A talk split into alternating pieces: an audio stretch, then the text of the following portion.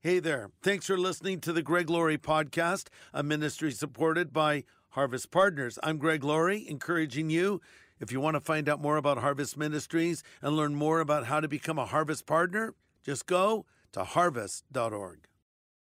Good morning. The House of David. You guys been enjoying this series so far? Excellent. Excellent. This is one of those. Uh, those amazing stories, narratives that we could spend so much time getting into. I mean, just the just the life of David alone, we could spend years in, and uh, we love getting to go over this with you, and we're excited um, as we bring this series to a close. Not today, but in a couple of weeks.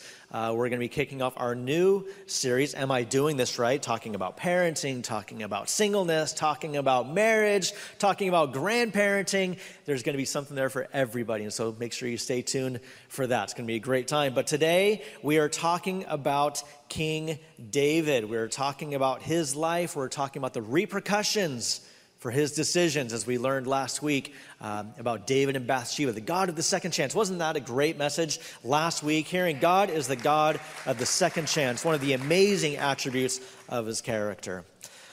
Hello to our friends watching as well from Harvest Riverside, as well as those that are watching all over the campus here in Orange County, upstairs in the loft, in the family room, um, as well as those that are outside in the heat right now. I think there might be a few of you out in the courtyard in Riverside. You people are crazy. I don't understand you. It's so warm out there. Um, can we make sure we welcome all of those that are joining us outside of this room, as well as those of you watching online at Harvest at Home and Harvest Online? Great to have you all here. Well, right now it's summertime in Southern California, isn't it? You guys enjoying the summer? I'm enjoying it. I'm looking forward to my kids going back to school. I like the routine that it offers and getting everything back into a normal pace of things. It's nice. Um, but is it's it's hot in summer, obviously, right? It gets hot during the summer, and I tend to run hot. If you're in the front row right now here at Harvest Orange County or Harvest Riverside, you tend to notice that it's like a meat locker in the front row because the air conditioning that pipes down is super cold because I run hot and I hate to sweat. You don't want to see me sweat. It is not a, it's not a good look. Um, and so during the summer, my favorite way to beat the heat is go to the beach, right? You go to the beach, uh, it's always a little bit cooler on the sand, which is nice. It cools down quite a bit. Uh, but my favorite thing is going in the water because the water is like 73 degrees at the warmest, so it's always just right to take that heat off and to really get you to cool down.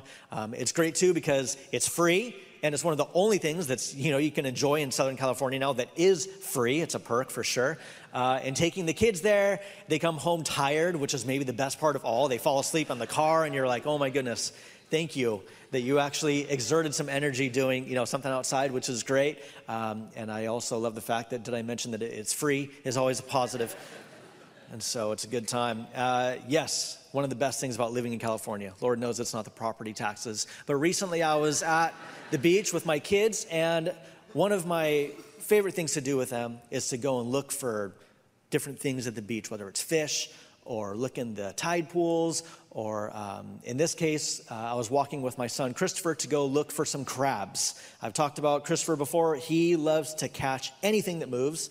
He'll catch snakes, he'll catch lizards all day long, he'll catch bugs. He is not afraid of spiders at all. I am a full arachnophobe, and he's actually helped me break this. He started catching these little spiders, and it's like, okay, this one's not too bad. I'm blown away. This kid has no fear. Um, so he loves to catch things. So we were walking down to one of the jetties in Newport to go catch crabs. He was looking for some crabs. And as we were walking there, uh, had about maybe you know 100 yards or so to walk to the jetty. And as we're walking from where our stuff was to the spot where the crabs were i would turn every so often as we're walking down and watch the sets that were coming through because i love going in the water i love body surfing. And we're walking down i'm looking at the waves and so i'm kind of turning and walking and checking it out. And uh, as i turn around christopher's like almost bumping into me. He's right behind me and before I can even ask him what he's doing so close to me, he actually turns around, or he turns to me rather, and he says this. He says, Dad, I'm right behind you. I'm walking in your footsteps. And I look, and his little three and a half foot shoe size is literally pacing every step inside of my 10 and a half foot shoe size, you know, walking there on the sand and um, he's turning when I'm turning. I look, and sure enough, when I was pivoting and kind of cross stepping over, looking at the, the waves but moving in the same direction, he's turning his little frame and trying to step in my steps as well. Um, and of course, hearing that just made me pause. It made me pause. And of course, I'd heard this phrase before, but never out of the mouth of my own son, right? Dad, I'm right behind you. I'm following in your footsteps. And so, fathers, grandfathers, mothers, grandmothers, sons, daughters, the way you walk matters. The way you walk matters. Now, I'm not talking about if you pronate or supinate, right? You walk on the inside of your feet or the outside of your uh, feet, or if you're bow legged or whatever it might be, or how fast you walk. But it is actually pretty funny how um, kids will take on the characteristics of how their parents walk. Maybe your dad walked and he like flailed his arms around a lot or something, and someone told you, you kind of flail your arms around a lot. You're like, I do. My dad used to do that. I didn't want to do that. I hated that about my dad. It's funny how those things get passed on to us. My dad is like one of the maybe probably the top three fastest walkers that I know perpetually doing a slow jog everywhere. I don't know what it is, um, but he is able to do like a, a, a, slow Usain Bolt walk or something. I don't know what it is. I did not inherit that. I am not a fast walker. My wife is also in that top three category. She is constantly walking ahead of me. I'm like, do you want to walk together or do you want me to jog with you? I'm not sure what I'm supposed to do here. I think she is encouraging me probably to jog with her subtly.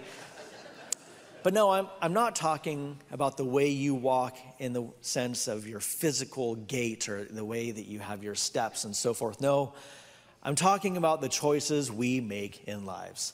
The choices we make matter, right? It's been said that we make our choices and then our choices make us. I'm talking about the way we speak to the people we love.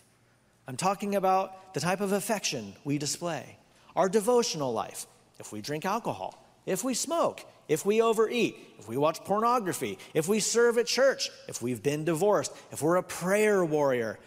These behaviors, for better and for worse, can be passed on to our children and those around us. Not because you're necessarily teaching those things directly, but because of your behavior around those things.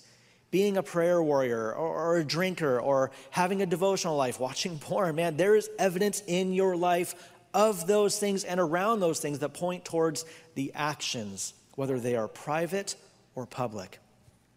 Now, if you came here last week, again, you heard my dad's message, the God of the second chance. And maybe you're thinking, hey, I thought we got a second chance in life here. Uh, if we came to Christ, doesn't He cast our sins as far as east is from west? Isn't that in the Bible somewhere? Doesn't He forget our iniquity? Didn't Jesus come so that we could go to heaven? Absolutely. Absolutely. And to help summarize kind of what I'm getting at here is a, a preacher said this named Alan Redpath um, and commentator. He said, The chastening hand of a loving Heavenly Father is a very different thing from the judging hand of a holy God. You see, we were delivered when we put our faith in Christ from the hand of the holy God. We do not want to be judged by a holy God because we would be judged as we are. But when we put our faith in Christ, we are pardoned, we are excused, we have the righteousness of Christ impugned to us, given to us, and so we stand accepted in the beloved. But no, the loving hand of a heavenly father is what we experience. And that's what happens when we sin. We face the consequences, right? God is the God of second chances uh, because he forgives our sin. And the Bible also teaches us whatsoever a man sows, that he will also reap. In Galatians 6 7, we know that to be true. In life, we know there are certain laws to be true, right? There's the law of gravity. We know that, right? What goes up must come down. That's right. What goes up must come down. There's the law of thermodynamics, which is basically everything that is in motion will not always perpetually be in motion and it's slowly breaking down.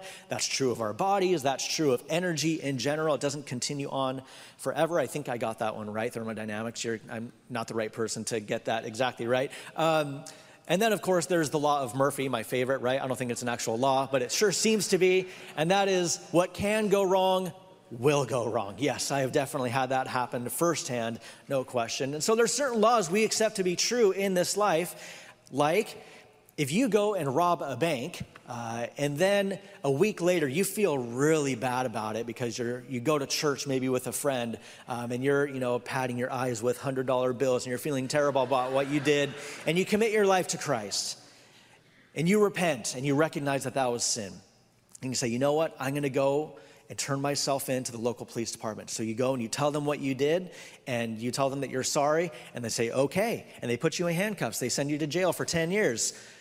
Are you going to say, What? I thought that I was, you know, forgiven by God and I'm a Christian. Yeah, absolutely. You are forgiven by God. Hey, praise the Lord. But you know what? There are consequences for your actions, right? The choices we make matter.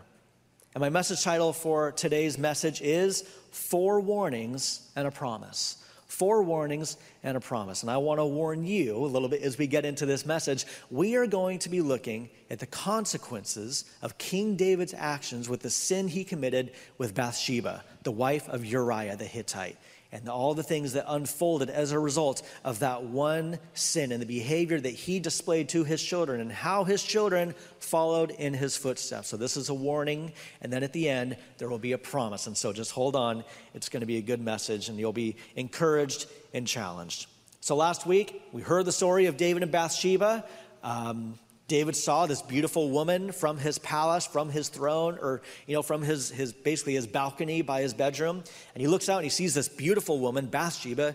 She's naked. She's taken a bath. She knew what she was doing too. Uh, she knew that she was directly in eyesight of the king, and so we can get into that another time. But King David doesn't resist his impulse, and he sends someone to go get her. He brings her up, and they have a night of pleasure. They enjoy each other, they have sex with each other, and what happens next? She gets pregnant. That does happen. And so David decides that rather than own up to his sin, he's going to cover it up. And he tries to get Uriah, her husband, to go and sleep with his wife while he is still on the battlefront. He brings him back. Uriah is a stand up guy. I can't do that. My men are out on the battlefield suffering. I refuse to do that. Uriah gets him drunk, tries to get him to do it again. He won't do it. This is a stand up guy. And so David sees there's only one choice left. He goes and he sends Uriah to the battlefront and he tells the commander, he says, send everybody on a charge, send everybody forward to go and fight the army. And then when Uriah advances, pull everybody back. And so ultimately, he signed Uriah's death sentence. Uriah is killed in battle. And for 12 months, King David wrestled with the guilt, the shame, and the unrepentance until Nathan the prophet confronted him with a hypothetical situation uh, which really paralleled what King David had done. Basically, uh, he told the story about how this wealthy livestock owner had tons and tons of sheep, and he was rich, and a friend came and visited him, and so they decided to slaughter a lamb to eat together. But instead of going and killing one of his many sheep, he goes over to his neighbor who is poor and only has one sheep, and he slaughters that sheep instead. Now, this sheep was not any ordinary sheep, it was the family pet the guy had named it. The guy literally saw it as one of his own daughters, King Nathan said, uh, uh, rather, the prophet Nathan says. And so he's framing this whole thing, and as King David hears this, his blood begins to boil, and he's so angry. And so at the end of it, he says, King David, what do you suppose should happen to such a man? And uh, David says right away, Oh, he should restore fourfold what he has taken, and then he should be put to death. Wow, pretty harsh judgment, right? I mean, it was bad, but being put to death and fourfold, pretty severe. And then Nathan says the famous words that we all know You are the man. You're the guy, king. You just pronounced judgment upon yourself. This is what you think should be done. And almost prophetically, we see that these things begin to happen to David. Fourfold, he pays dearly for his time that he had with Bathsheba and the murder of her husband. Jesus said in Matthew 7 2, listen to this, for you will be treated as you treat others. The standard you use in judging is the standard by which you will be judged. Oof. King David lived those words out truly. He paid dearly for that one night of pleasure. And almost prophetically, the judgment King David declared against that livestock owner is exactly what happened to him. So, again, we're going to be looking at the four tragedies that David experienced that were a direct result of his sinful behavior that serve as a warning to us. And then look at the promise that we can put our hope in when we have failed, because we have all failed. We have all fallen short of God's standard, and we have a hope in Jesus. And so, the first death that we're going to be looking at today, uh, that David experienced as a result of his sin, was the death of his child that he had with Bathsheba. Point number one the death of David and Bathsheba's first son. 2 Samuel 12 14, it says that the Lord sent a deadly illness to the child and even though David begged the Lord to spare the child, ultimately the child died seven days later. Experiencing the death of a child is one of the worst, if not the worst, things that a person can ever go through. It breaks the natural cycle of children burying their parents. And as time goes on for the parent, the pain not, may not be as sharp anymore, but there is always a hole there in the heart that that child once filled. David said in 2 Samuel 12 23, What can I do now? Speaking of this child that, that passed away, what can I do now? Can I bring him back again? I will go to him one day, but he cannot return to me. I think David's words set a perfect example, a great template on how we should grieve. David says, What can I do now? I fasted, I prayed, I did everything I could while the child was alive, but now all that's left to do is leave it in the Lord's hands. He cannot come to me, but I will go to him one day. When we experience the death of a loved one, um, I, I'm sure I'm not alone in this, but when that happens, especially when it's unexpected, often our minds go to the cesspool of whys and what ifs. We always want to know the unknown. Why did this happen? Why did God let this happen? Why couldn't it have happened to me? Why, why, why? And then we also ask the question what if there was something I could have done to prevent this? What if I was driving the car that day? What if this happened? What if I had this conversation with them? What if I picked up the phone that day and told them, don't go? What if there was something I could do? And those are questions that will fill our mind and take up all of our consciousness and our energy. And let me just tell you, firsthand experience here, they will never bring you comfort, they will never bring you peace. Those things will never help you. They'll never help you process it. They will just haunt you and plague you and ultimately hurt you. And I'll tell you that firsthand because I have not lost a child, but I've lost a brother who I was very close to. And it will occupy your mind forever, but it will never bring you peace. And in David's case, you can imagine he probably had those thoughts, literally, because it's his sin that brought about the death of this child. The guilt that David experienced would have been unlike anything he had ever gone through. But instead, what does King David do? He says, What can I do? I've done everything that I can. I cannot, he cannot come to me, but I can go to him. Instead of dwelling on those types of questions that we have no good answers and no sure answers, David shifted his focus away from what he did not know onto what he did know that someday he would see his child again that one day there would be a heavenly reunion, that one day he would be able to embrace that child. And that is what the Bible teaches. And that is the source of hope of those for those of us who have lost loved ones, who have lost, uh, lost children or, or, parents or family members or relatives or, or close people that were believers. That is the hope of heaven, that heaven guarantees a reunion. Amen? That is what we put our, our hope in. Point number two the second consequence that David faced as a result of his sin was the rape of Tamar. The rape of Tamar. 2 Samuel 13, 1 tells us that now David's son Absalom had a beautiful sister named Tamar. And Amnon, her half brother, fell desperately in love with her. Amnon became so obsessed with Tamar that he became ill. She was a virgin, and Amnon thought he could never have her. Before Bathsheba, David had concubines um, that he was sleeping with and having sex with. He had multiple wives that he was impregnating. Uh, and so he was going way off the reservation before Bathsheba came around and his affair with her. And so, a quick footnote here. Um, let me be really clear. Just because we see King David doing these things, and we don't always see immediately saying, and this was sin that David did that, it's just listing out the story for us. And generally, yes, the Bible does say that it is sin. But a quick footnote it is still very, very clear, the Bible is still very, very clear that monogamy is God's best and original design.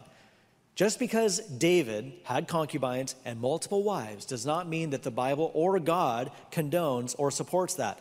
Monogamy being married to one person of the opposite gender for life is God's original and best design. The Bible is still very clear about that.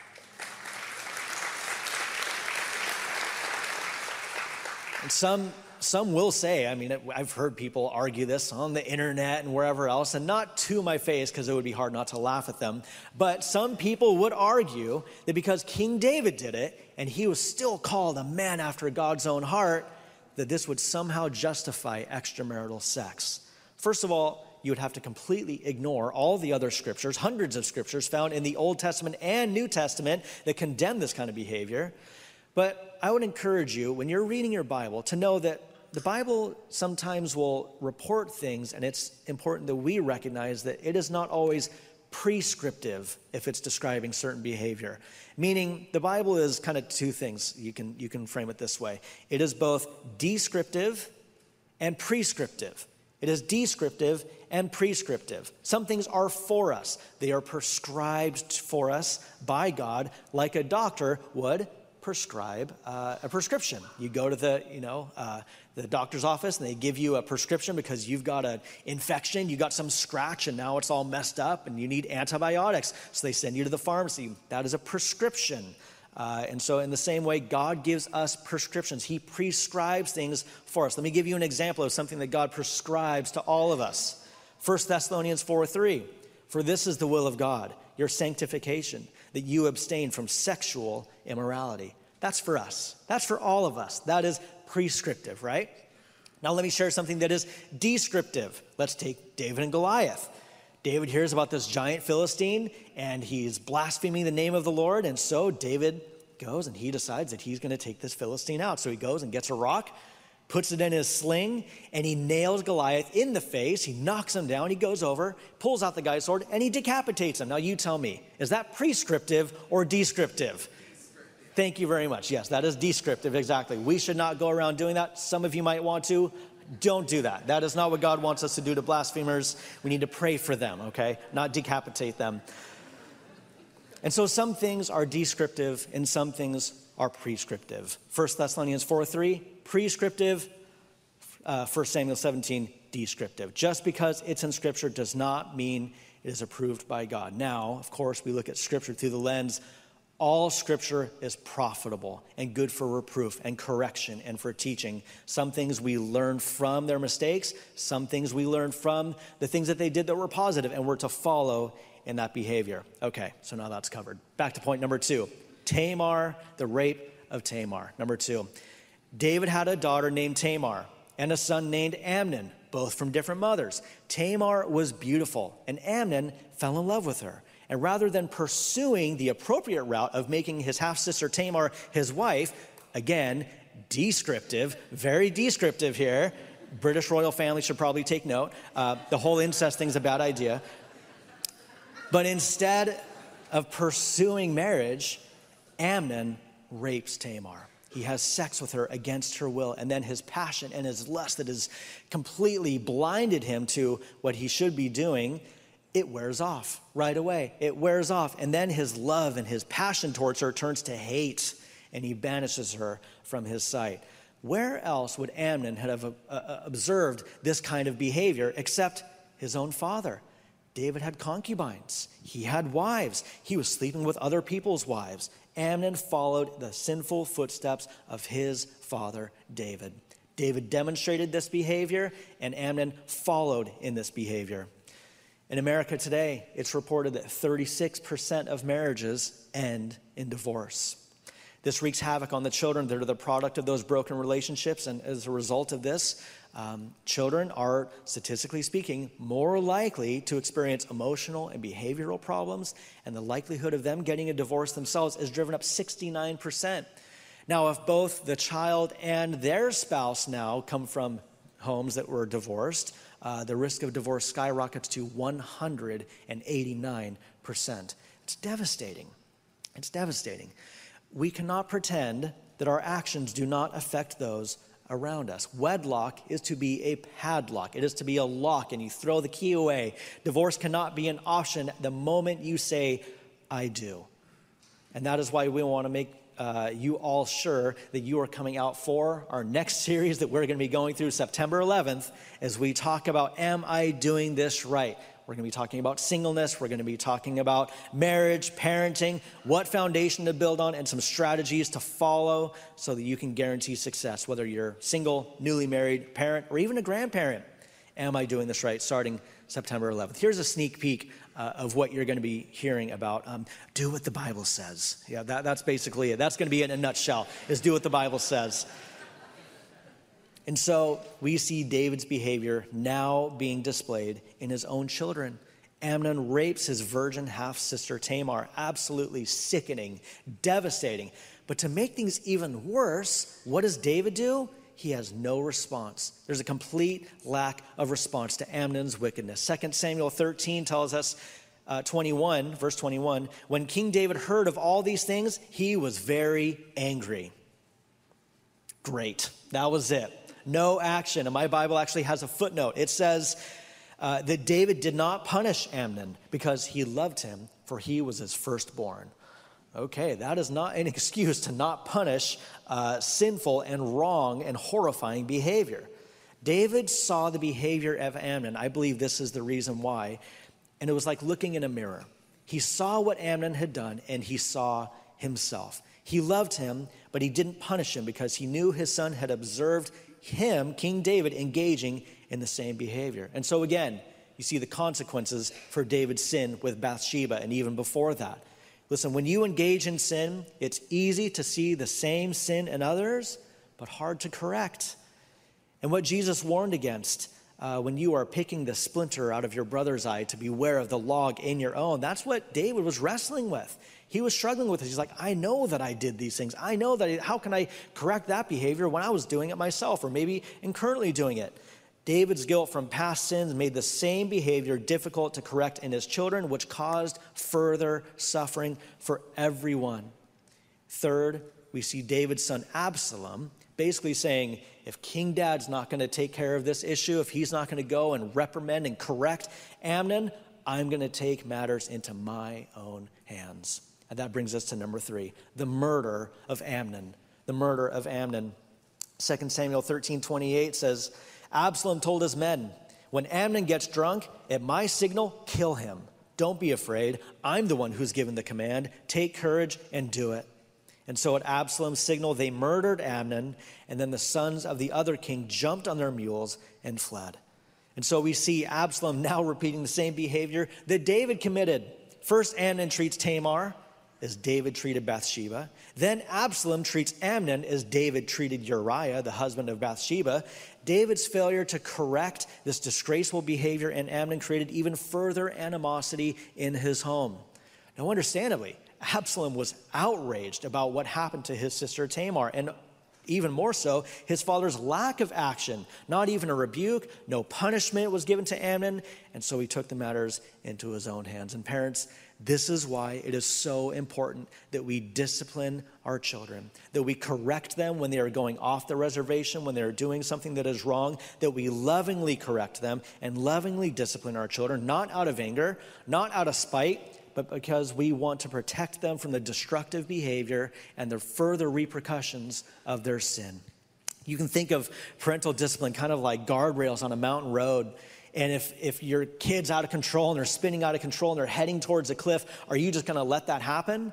No, you're to be that guardrail. You're going to be that buffer to make sure they bounce off of you so they don't further harm themselves and those around them. Because why? Because you love them. You don't want to see them go to the nth degree with their sin. You don't want to see them go to the nth degree with lying when you catch them in a you know a little white lie. You teach them the principles and you hold their feet to the fire and you do it because you love them, not because you're angry, not because you're jealous, but because you want the best for them. The Bible tells us to not discipline is to not love. Hebrews 12, 6 says, The Lord disciplines the one he loves and chastises every son whom he receives. To not discipline and teach and train up your children in the way they should go is to fail to prepare. And it's been said by failing to prepare, you prepare to fail. Both Absalom and Amnon could say, I'm right behind you, Dad. I'm following in your footsteps. And that brings us to our fourth and final movement, number four the rebellion and the death of Absalom. 2 Samuel 13, 37 to 39 it says, Absalom fled and went to Talmai, the son of Ammihud, king of Geshur. And David mourned for his son day after day. And so Absalom fled and went to Geshur, and he was there for three years. And the Spirit of the Lord longed to go out to Absalom because he was comforted about Amnon since he was dead. David's refusal to discipline and correct sinful behavior unfortunately did not stop with Amnon. Now Absalom has murdered his son. Uh, and he has fled from his father David's house and went to his grandfather Talmai's house in Geshur for three years. I, I love that for just a second, that he literally ran away to grandpa's house. Um, when you were growing up and you were in trouble with mom and dad, did you have a type of grandparent that you're like, I can run away to grand, I'll live with them, they'll let me do whatever I want, right? That's literally what we see Amnon doing here. Um, Absalom kills his brother and he runs to grandpa's house. How classic is that? Talmai, his grandfather, is like, Come on, Abby, we'll take you out for ice cream. You can forget all about that murder that you committed. We still love you. Don't worry about that mean old dad David of yours. My favorite thing was when I would be disciplining my kids and talking to them or punishing them for something they did that was wrong, and I'm helping instruct them as they would get upset and they'd say, Well, I'm just gonna run away. I'm gonna go live at Papa's house. And I'd be like, You'd be doing us all a favor. no, I never said that. I never said that. So, yeah, you know what? Absalom, you go tell Grandpa Talmai. But we read that David longed for Absalom. He loved his son. He loved his son. He didn't condemn his behavior, he missed him. And honestly, you have to kind of sympathize with the humanity of, of David here. Um, he had been through the wringer, uh, he had suffered for his sin, and you can almost sympathize with him until you remember David modeled this behavior for his family. He modeled this behavior. Just like Absalom ran from David and hid from him, David hid from the Lord. For those 12 months, he hid from the Lord. He was unrepentant. He didn't talk to the Lord. He didn't confess what he had done wrong. And so Joab, uh, who was the commander of David's army, saw that the king loved his son and wanted his son to come back. And so, uh, but he was unwilling to go and reach out and reconcile Absalom to himself. So Joab uh, thought he would help the king, and he devised a plan to help the king get what he really wanted. So he brought in a wise woman from a nearby kingdom uh, called Tekoa to come and deliver a hypothetical scenario, once again, to corner the king into bringing his son back from banishment. Very similar to what Nathan the prophet did with King David when he confronted him over his sin with Bathsheba, presenting a hypothetical situation um, and presenting it as fact. And so this woman shows up to the king she says, Oh, king, have mercy on me. Uh, I have an issue and I need your attention right away. And she tells him this made up story about how she's a widow and she has uh, two sons. You know, her husband has died, and she has two remaining sons. And the two sons got into an argument, they got into a squabble, and one of the sons was killed. Uh, at the hand of the other son. And now the people in the local community are calling for the death of her last remaining son. And she comes to the king and she's saying, Please have mercy on him. I only have one descendant left. Would you have mercy on him and make sure that he doesn't get put to death? And so King David tells her, and he, Okay, I will take the case on. You go home, I'll make sure nobody messes with your remaining son. And she's like, okay, that's good, but I need action now. Can you like make me a promise or something about this? And David says, okay, I assure you, I promise you, nothing will happen to your son. And then she was like, okay, thanks, but can you like maybe swear an oath to me and really cement this? And David said, okay, I swear an oath to you, nothing will happen to your son. And then she was like, gotcha, it's actually your son, Absalom. If you're willing to do it for me, how much more should you be willing to do it for your own sons? And then King David was like, Man, I really need to stop doing this and letting this happen to me. I need to plead the fifth more often here. And so he brought back Absalom. He welcomed Absalom back. And while David does invite Absalom back, uh, he pretty much sentences his murdering son to house arrest. There is no discussion of what he had done to Amnon. There's no discussion of what Amnon did with Tamar. He basically says, okay, you can come back, you can live in Jerusalem, but you can't come and see me, and you have to live in your home, and you can't leave the reservation, you can't leave your property. Basically, puts him under house arrest. They hadn't seen each other for three years when he went off to live with his grandfather, Absalom did. And then for another two years, David didn't even show his face. He wouldn't allow Absalom to come and see him. So for five years now, David said nothing about Absalom's behavior or Absalom's uh, murder of Amnon. This is not a pattern of healthy parenting right here. This is the definition of sweeping things under the rug. And so what happens? Absalom becomes resentful of his father. He becomes discouraged. He gets angry. He's in no man's land, not knowing where he stands. He's under house arrest, but he's also not being held accountable for his action with Amnon. And so he asked for a meeting with his father. He tells Joab, Hey, go tell my father the king, I want to meet with him and I want to hash this out and get this figured out. There's no action, nothing happens. And so Joab uh, rather, uh, Absalom goes and tells Joab again, Hey, tell my father the king, I need to meet with him and I want to have this discussion. Let's figure this out. Where do I stand? Am I heir to the throne? Am I going to be sentenced to death? What's going on? I don't like living here. And so uh, Absalom, or rather Joab, doesn't respond again. Two times he does not respond to uh, Absalom. And so Absalom does what any rational person would do. He goes and he sets Joab's barley fields on fire. Very appropriate. That'll get his attention. And so um, he got his attention. And we read in 2 Samuel 14 31. Joab came to Absalom and he demanded, Why did you, your servant, set my barley fields on fire? And Absalom replied, Because I wanted you to ask the king why he brought me back from Geshur if he didn't intend to see me. Just hear for a moment Absalom's heart here. I wanted to ask the king why he brought me back from being banished if he didn't intend to see me. I might as well have stayed there. Let me see the king. If he finds me guilty of anything, then let him kill me. The guy just wanted resolution. The guy just wanted to know where he stood. And so Joab told the king, verse 33, what Absalom had said. And then at last, David summoned Absalom, and he came and bowed low before the king, and the king kissed him. Ah, restoration, right? Reconciliation, forgiveness. But the damage was done. The damage is done because we see what happens next. For the next four years, as Absalom had freedom, he goes and he buys a chariot, right? And he rides around in a chariot and he hires 50 bodyguards to go run ahead of him everywhere he goes. And he decides that he is now going to undermine his father's rule, throwing him under the bus anytime that he can, slowly, uh, slowly gaining influence in the kingdom through schmoozing anyone and everyone he can. People would come to the city gates and they would present their issues before the king. And Absalom, at this point, it seems that David kind of became a hermit. And Absalom was now going out into the area and he was meeting people, and people would bow before him as the prince, and he would take their hand and kiss their hand, and he would ask them where they're from and get to know their name. And, uh, you know, he was just trying to schmooze everybody and win the affection of the people. And it worked it worked. He slowly began to devise a plan that he was going to overthrow his father. His resentment now towards his dad, King David, manifests its way into a complete rebellion against his father's authority. And at last, he gets enough influence to drive his father out of Jerusalem, off of his throne, and into hiding. King David had to run for his life with his servants and his wives and his concubines and everybody. Uh, everybody. They had to run for their lives. And so Absalom's plan, it was now complete. All he needed to do was kill his father. And so he hunted David at every turn and so that he could take the throne rightfully.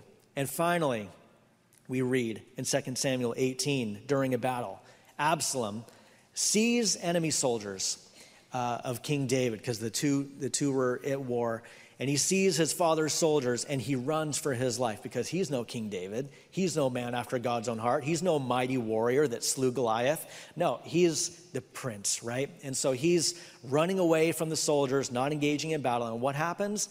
Absalom had really long, beautiful hair we read that he cut it every couple of years and they would weigh it and it would weigh like 10 shekels, which is, you know, a few pounds. That's a lot, a lot of hair. He was considered to be the most handsome man in all of Israel, probably because of his hair. He probably had, you know, jewelry in it and little braids in it and little gold clasps and whatever else. So that's probably what made it weigh so much. Um, but that hair, as he was riding away for his life from David's soldiers, he rides under a tree and you know what happens? His hair gets stuck in the tree and he's left hanging from his hair in the tree, completely defenseless. The donkey rides off away from him. And what happens? The men go and they kill Absalom and they hang, uh, as he's hanging from the tree, they, they killed him right there on the spot. And so that is the death, the rebellion and death of Absalom. Wow, talking about escalating quickly, right? That was radical.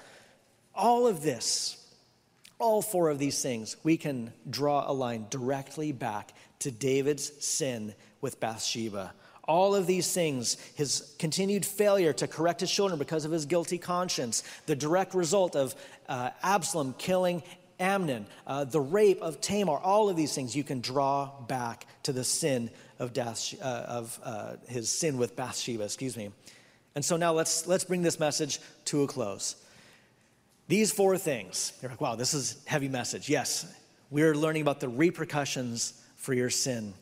These four things ought to serve as a warning to us that our children walk in our footsteps. Our grandchildren will walk in our footsteps. And so, fathers and mothers and grandmothers and grandfathers, sons, daughters, take heed to the way you walk, lest you stumble.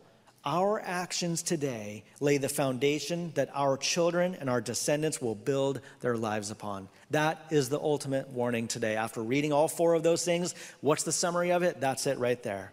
Our actions today lay the foundation that our children and our descendants will build their lives upon, for better and for worse. The choices we make today matter, don't they? This is the lesson we can learn from David's failures.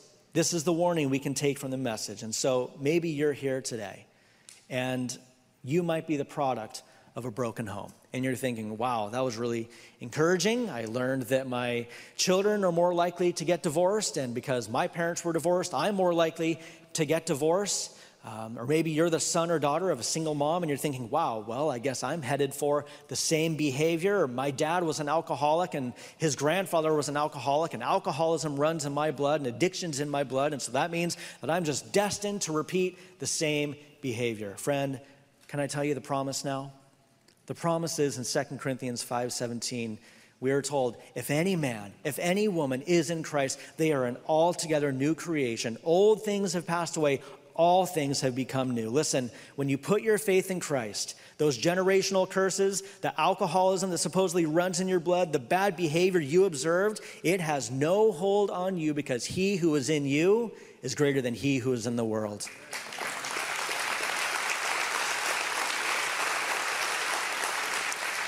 The promise today is that you do not have to be defined by your sin. You do not have to be defined by your past. You are not defined by what kind of family you came from. You can have a new beginning.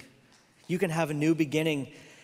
Look back with me for a moment at the words from the woman from Tekoa as she was confronting King David about Absalom. She said this in 2 Samuel 14. She said, We all die sometime. Water spilled on the ground can't be gathered up again. But God does not take away life, He works out ways to get the exile back. That's the promise. That's the promise. We've sinned. We've done things we wish we could hit the reset button on, right? You ever do something you're like, oh man, I wish I could hit unsend on that email. I wish I could go back in time and tell myself, don't go down that path. Don't associate with those people. Don't try that experience. Don't indulge in that. Don't do it. We all have things in our life we wish we could hit the reset button on. Things we wish we could take back, but we can't. She said, we, uh, she said that water spilled on the ground can't be gathered up again. Kind of a first century version, or rather, not even first century, an ancient version of no use crying over spilled milk, right? Nothing you can do about it. But God made a way when there was no way. God does not take away life, He works out ways to get the exile back. And that is exactly what Jesus came to do. The good news is that you no longer have to be defined by your sin. You no longer have to be defined by your mistakes. Yes, you will reap what you sow but God will forgive you. And when you live your life for God and you own what your sins were and you repent and you ask for forgiveness from those you've hurt, God can even restore those relationships. And so if you haven't been a good father, or you've been a neglectful mother, or you've been a rebellious son or daughter, listen, repent. Call out to God. Recognize your behavior for what it is. It is sin, and you can give your life to God. Isaiah 43 tells us the Lord says, Remember not the former things, nor the things of old. Behold, I am doing a new thing. Now it springs forth. Do you not perceive it? I will make a way in the wilderness and rivers in the desert. And so today, if you have not yet, put your faith in Jesus. Put your faith in Jesus. Be a new creation. Let Him renew you from the inside out and make you this new person that is no longer identified with their sins, but is now identified with Christ. He gives you His righteousness so you can stand before God. He can restore those relationships. He can do that for you today. But if you have already put your faith in Christ, my exhortation to you is to live your life in a way that you would want your children and grandchildren and friends and families and relatives and coworkers to see and to also walk in and to follow in your footsteps. Amen? Amen. Let's pray. Lord, we ask that you would help us to do that, to follow you, Jesus. Those are the footsteps we all want to walk in. We want to walk in your footsteps, Jesus. You commanded us to love. You commanded us to forgive. You commanded us to follow you. We want to be your disciples. And so, Lord, whether we grew up in a, a great, loving, flourishing Christian home that taught us the essentials of the faith, or whether we grew up in a dysfunctional home, Lord, what matters most is the decision we make when it comes to our relationship with you. You have given us life and life more abundantly. You have given us your Holy Spirit. You have given us forgiveness, and all we have to do is receive it. All we have to do is walk in it. We're thankful for the gift of salvation. We're thankful for the blood that you shed. You paid dearly for it with your own blood. And so, Lord, we ask that you would help us to walk in that newness of life as your children. And while our heads are bowed and our eyes are closed, we're praying here today. There may be some who haven't yet put their faith in Jesus. They haven't asked Christ to be their Lord and Savior. I would say to you, what are you waiting for? What more do you need to know than you can be a new creation and you can have the things that God wants you to have? That He can bless you. He can help you be the parent that you always wanted to be. He can help you to be the father and the mother and the grandparent and the worker and all those things that He has called you to be through the power of His Holy Spirit. But most importantly, He brings or He gives us a way to bring the exile back, and that's us. We were exiled from our relationship with the Lord. It was severed, and the only thing that we can do now is put our faith in Christ, and He can restore that relationship, and He, for, he can forgive us, and He can even restore what the locusts have eaten away. And so, if you'd like to put your faith in Jesus today, I would just invite you. Pray this prayer wherever you are. If you're watching in Riverside or you're here in the sanctuary in OC or you're watching online, just pray this prayer. Pray it out loud after me. Say these words Lord Jesus, I know I'm a sinner, but I know that you are the Savior who died on the cross for my sin. And I turn from my sin now, and I turn to you from this moment forward. I make you my Savior. I make you my Lord. I want you to choose for me. So help me to walk with you. It's in your name I pray, Jesus. Amen. Amen. Hey, everybody, thanks for listening to this podcast. To learn more about Harvest Ministries, follow this show and consider supporting it. Just go to harvest.org. And to find out how to know God personally, go to harvest.org and click on Know God.